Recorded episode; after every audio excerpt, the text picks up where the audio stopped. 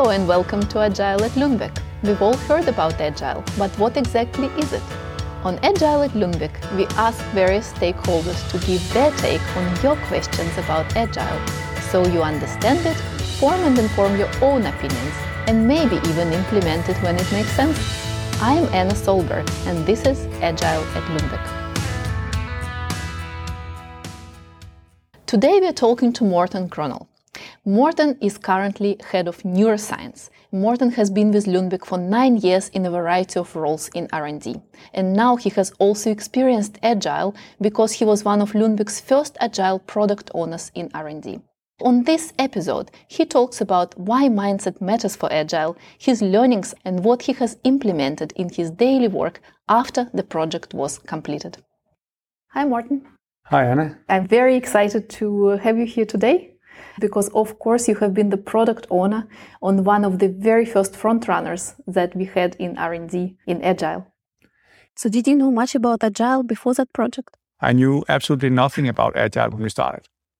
Same story. I remember that when I started and I was very honored to be on the Agile journey and my first reaction was what is it and isn't it just for software did you have similar reaction? Completely similar reactions. I, I had a friend working with software, and uh, he said, "This is old stuff. I've done this for 15 years."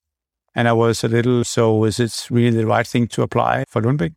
But I with a curious mindset, it sounded really interesting. So, do you remember why we picked Magli at the time? I think uh, one of the reasons is that the Magli program at that point had a lot of complexity and a lot of cross functional interactions, as many of our projects, of course.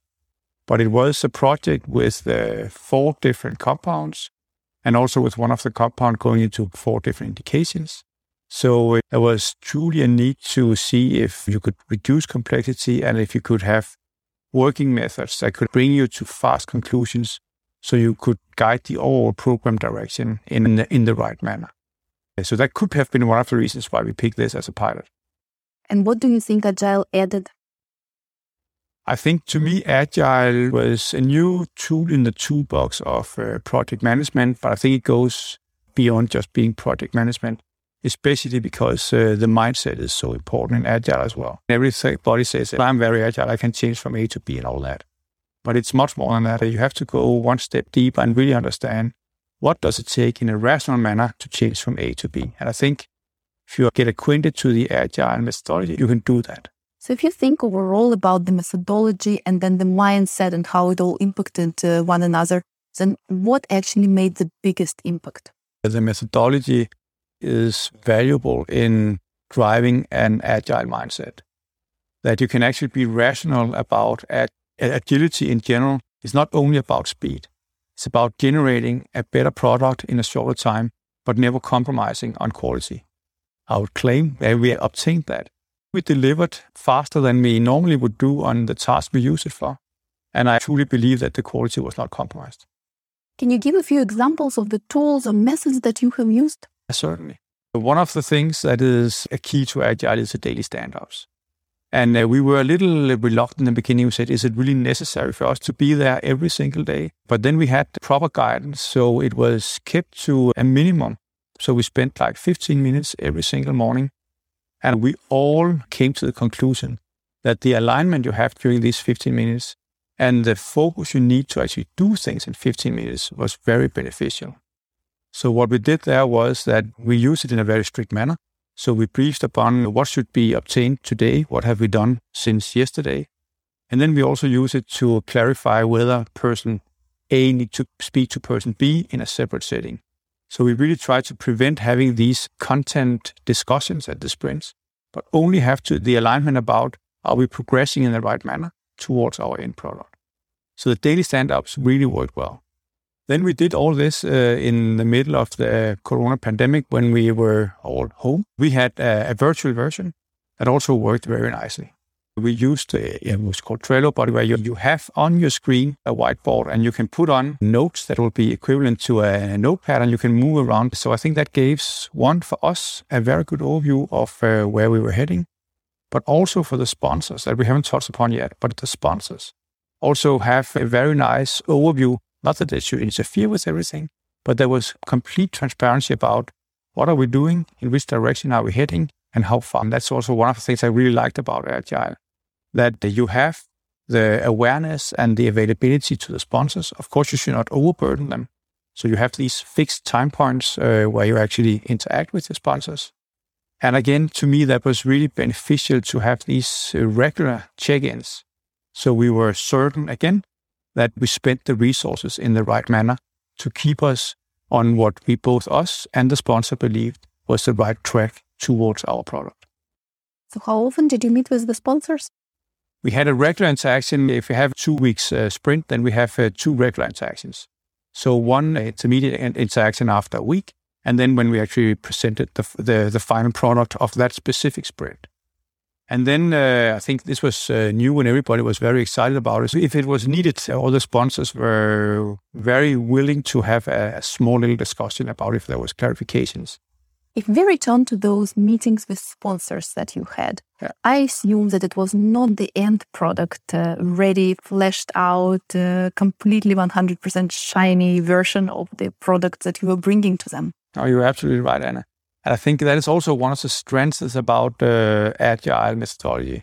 You work with this concept called a minimum viable product. And I think this is, again, uh, that goes to the mindset. It's a very important way of thinking that you do not have to be 100% perfect when you start or when you actually have interactions with your sponsors or any kind of key stakeholders. It is okay that, that you actually have some uncertainties that you still have to clarify. I actually think it's more than okay. I think it's beneficial. If you have to move uh, an idea or generate a product from a starting point, it's a process that takes in total of two months. The, the chances you, you can actually foresee exactly where do you want to go is not very high. So I think if you have an initial alignment with your sponsors or your stakeholders about what are we talking about, in which direction are we heading, then you're off for a good start. And then you create at every single interaction point you have with your stakeholders or with your sponsors this minimum viable product idea. So you do what is necessary to bring you forward.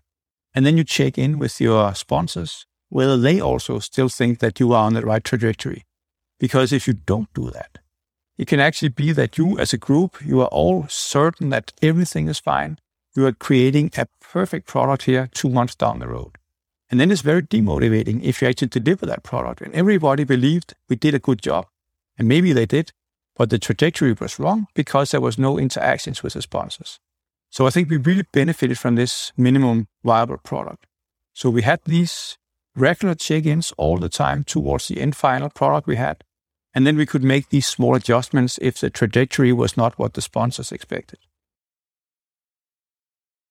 And of course, now that you have changed positions here in Lundbeck, congratulations, by the way. Thank you. Again. And is there something that you're going to take with you out of BPM to the new role?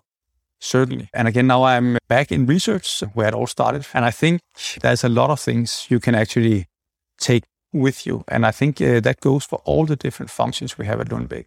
Because uh, as I see it and as I've experienced Agile, it is not uh, bound to a certain area. I truly believe you can apply it in irrespectively of which area you're working in at Lundbeck. So again, it's not for everything, but there is clearly something where we can use uh, agile methodology in research as well.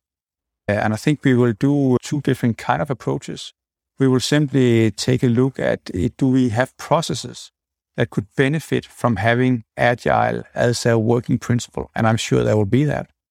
If we have in a leadership team, for example, a certain thing we have to solve. So instead of kicking the can down the road for two months, we simply say, now we do it and we have two weeks to deliver. And then we do a sprint and we deliver on that. So from these two different perspectives, as a very concrete thing you have to solve, but also as an evaluation of if there is any process or method in general in research that would benefit from having Agile as a working principle. Thank you very much. It was uh, so great to talk to you and also to see from your perspective of how Agile can live further in the organization. You are more than welcome and thanks a lot for the invitation. Thank you for being here today.